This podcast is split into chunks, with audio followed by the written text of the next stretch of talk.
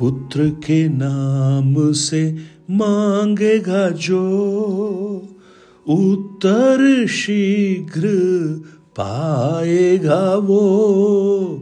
पुत्र के नाम से मांगेगा जो उत्तर शीघ्र पाएगा वो।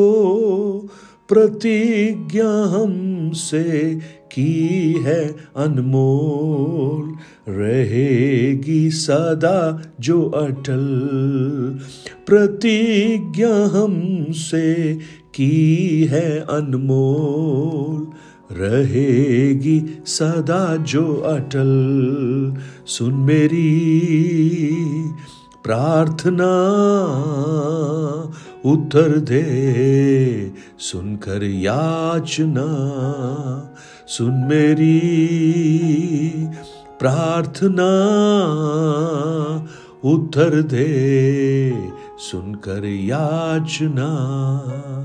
Good morning praise the Lord दिन की शुरुआत परमेश्वर के वचन के साथ। आज इस प्रातःकाल मैं पास राजकुमार एक बार फिर से आप सब प्रियजनों का इस वचन मनन में स्वागत करता हूँ। और आज जैसा हमने गाया है जब हम पुत्र के नाम से मांगते हैं, वो हमें शीघ्र उत्तर देने वाला प्रभु है। प्रार्थना, और आज हम एक विशेष प्रार्थना सीखते हैं और प्रार्थना करेंगे भी। लॉर्ड्स प्रेयर प्रभु की प्रार्थना। प्रभु यीशु मसीह ने अपने चेलों को प्रार्थना का तरीका सिखाया। लू का ग्यारह अध्याय, उसके एक वचन से लेकर और मत्ती रचित सुसमाचार छह अध्याय, उसके नौ वचन से लेकर कुछ वचनों को जब हम पढ़ते हैं, हम उस प्रार्थना को समझ पाएँगे। और वास्तव में अगर हम देखें कि प्रार्थना क्या है तो प्रार्थना उस परमेश्वर के साथ एक संवाद है, जिसमें हम परमेश्वर से वार्तालाप करते हैं। क्योंकि वो प्रभु है इसलिए हम अपनी बातों को उसके पास पहुँचा सकते हैं और अलग अलग तरीकों से हम प्रार्थना करते हैं अलग अलग भाषाओं में प्रार्थना करते हैं और हमारी बातचीत का तरीका भी अलग अलग हो सकता है, लेकिन हम सब उस प्रभु से प्रार्थना करते हैं। और जब हम इस प्रभु की प्रार्थना, जो लॉर्ड्स प्रेयर है, जब हम उसमें आते हैं तो प्रभु यीशु मसीह कुछ खास बातों को अपने चेलों को वहाँ सिखा रहे हैं। उसके नौ वचन, मत्ती रची सुसमाचार, छह अध्याय, उसके नौ वचन को जब हम पढ़ते हैं, वहाँ लिखा है तो तुम इस रीति से प्रार्थना किया करो, हे हमारे पिता, तू जो स्वर्ग में है, तेरा नाम पवित्र माना जाए। उस प्रार्थना को जब आप सीखेंगे तो हम उसमें मुख्य रूप से सात बातों को हम वहाँ सीख पाएँगे। और वो सात बातों को जब हम समझकर प्रार्थना करेंगे तो वो हमारे प्रार्थना की, उस रीति को, प्रार्थना की, उस मंशा को पूरी तरह से बदल देगा। सबसे पहले, तेरा नाम पवित्र माना जाए, तेरा राज्य आए, तेरी इच्छा जैसे स्वर्ग में पूरी होती है, पृथ्वी पर भी पूरी हो। चौथी बात, हमारी दिन भर की रोटी आज हमें दे। पांचवी, जिस प्रकार हमने अपने अपराधियों को क्षमा किया है, वैसे ही तू भी हमारे अपराधों को क्षमा कर। हमें परीक्षा में ना डाल।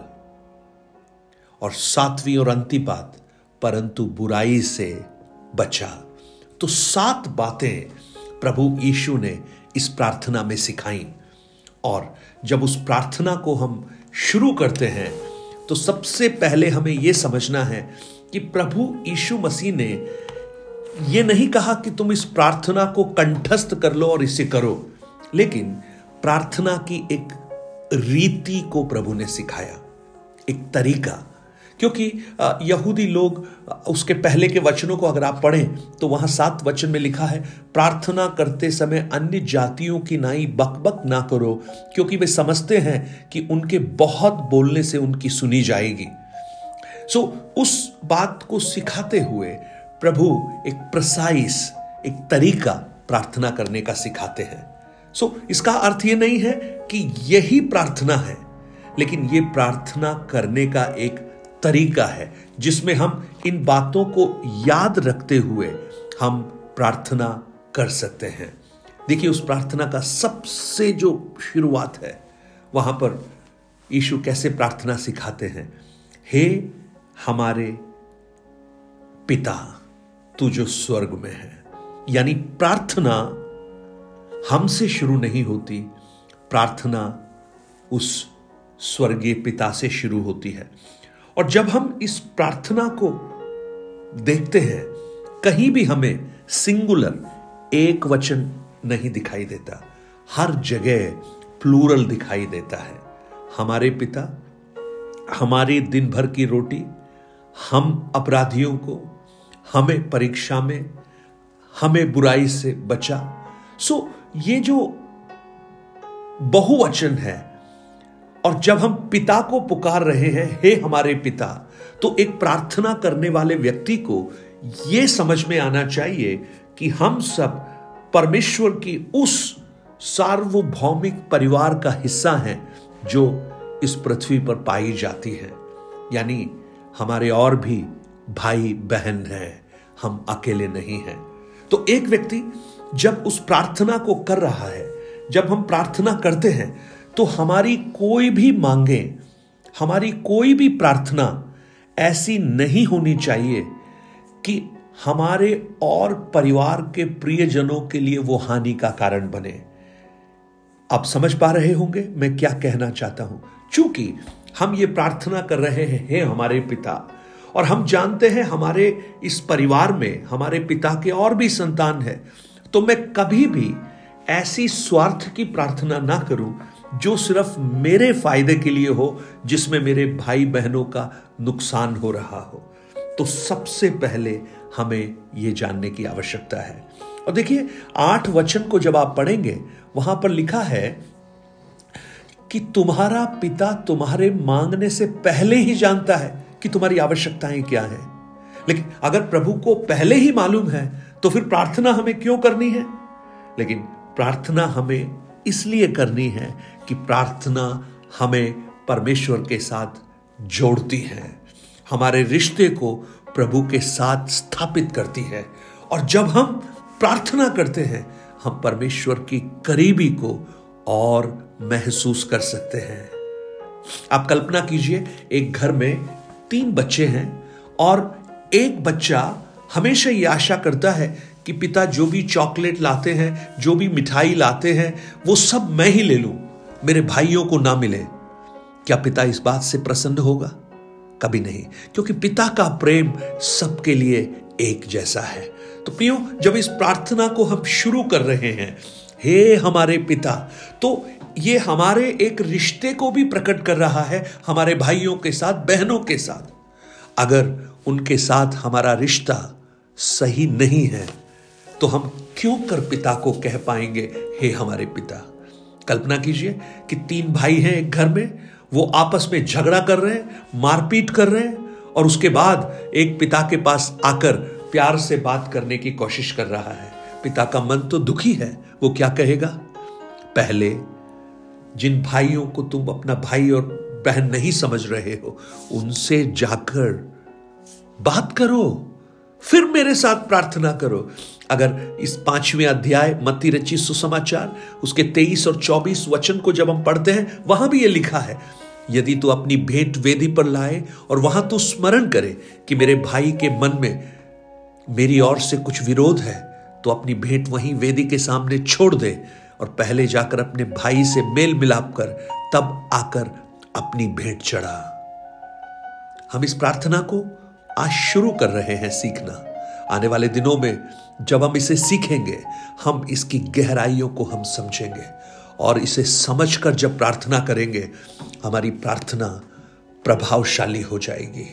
सबसे पहले, हे हमारे पिता, यानी पिता, मैं अकेला नहीं हूँ, मेरे और भी भाई बहन हैं, यानी मेरी जो प्रार्थनाएँ हैं, वो ऐसी होनी चाहिए वो सिर्फ़ मेरे लिए नहीं, लेकिन मेरे उन भाई और बहनों के लिए भी एक आशीष का कारण बने हैं। जब आप ऐसे प्रार्थना करेंगे, वो पिता प्रसन्न होकर हमारी प्रार्थनाओं का उत्तर देगा। स्वर्गीय पिता, आज हम प्रार्थना करते हैं। हम जानते हैं प्रभु, हमारे और भी भाई बहन हैं, और हमारी प्रार्थनाएँ स्वार्थी ना हो, लेकिन हम सब के लिए प्रार्थना करें, क्योंकि ये हमारा परिवार है। हम प्रभु, आप में हम एक बन गए हैं। और जब हम ऐसा प्रार्थना करते हैं, हमें विश्वास है प्रभु, आप हमारी प्रार्थनाओं को सुनेंगे। आज बहुत से प्रिय भाई बहन हैं, जो भारत के, विश्व के अलग अलग भागों में रहते हैं। उनकी बड़ी सारी समस्याएँ हो सकती है प्रभु। वो बीमारी में होंगे, तकलीफ़ में होंगे, भविष्य की आशंका होगी, आर्थिक तंगी में होंगे, पारिवारिक क्लेशों में होंगे। Oh, hallelujah! जीवन की असफलता में होंगे। लेकिन आज मैं प्रार्थना करता हूँ, हे हमारे पिता, सब पर अनुग्रह कर, उनकी प्रार्थनाओं को भी सुन परमेश्वर। उनकी प्रार्थनाओं पर भी कान लगा। और जब मैं प्रार्थना कर रहा हूँ, आप कुछ लोगों के जीवन में अद्भुत कार्यों को आप प्रकट कर, क्योंकि वो हमारे भाई, बहन है प्रभु। धन्यवाद आपने इस प्रार्थना को सुना। यशु के नाम से माँगता हूँ पिता। आमेन आमेन। परमेश्वर आपको बहुत आया से आशीष दे। वो हमारा पिता है, हमारा पिता है। और रिश्ते में हम सब चूँकि पिता एक है, हम भाई बहन हैं। और ये भी जानिए, हमारा पिता स्वर्ग में है। इस प्रार्थना को हम सीखेंगे और समझने की कोशिश करेंगे आने वाले दिनों में। आज आप प्रार्थना कीजिए सबके लिए। प्रार्थना कीजिए हमारे देश के लिए। प्रार्थना कीजिए हमारे भाई बहनों के लिए जो इसमें रहते हैं। जब ऐसा करेंगे, प्रभु आपसे प्रसन्न होगा और आपके जीवन के द्वारा प्रभु एक आशीष के कार्यों को प्रकट करना प्रारंभ करेगा। Have a blessed day God bless you nine eight two nine zero three seven eight three seven पर आप अपने प्रार्थना निवेदन और गवाहियों को हमसे शेयर कर सकते हैं। प्रभु आपको बहुत आयास से आशीष दें।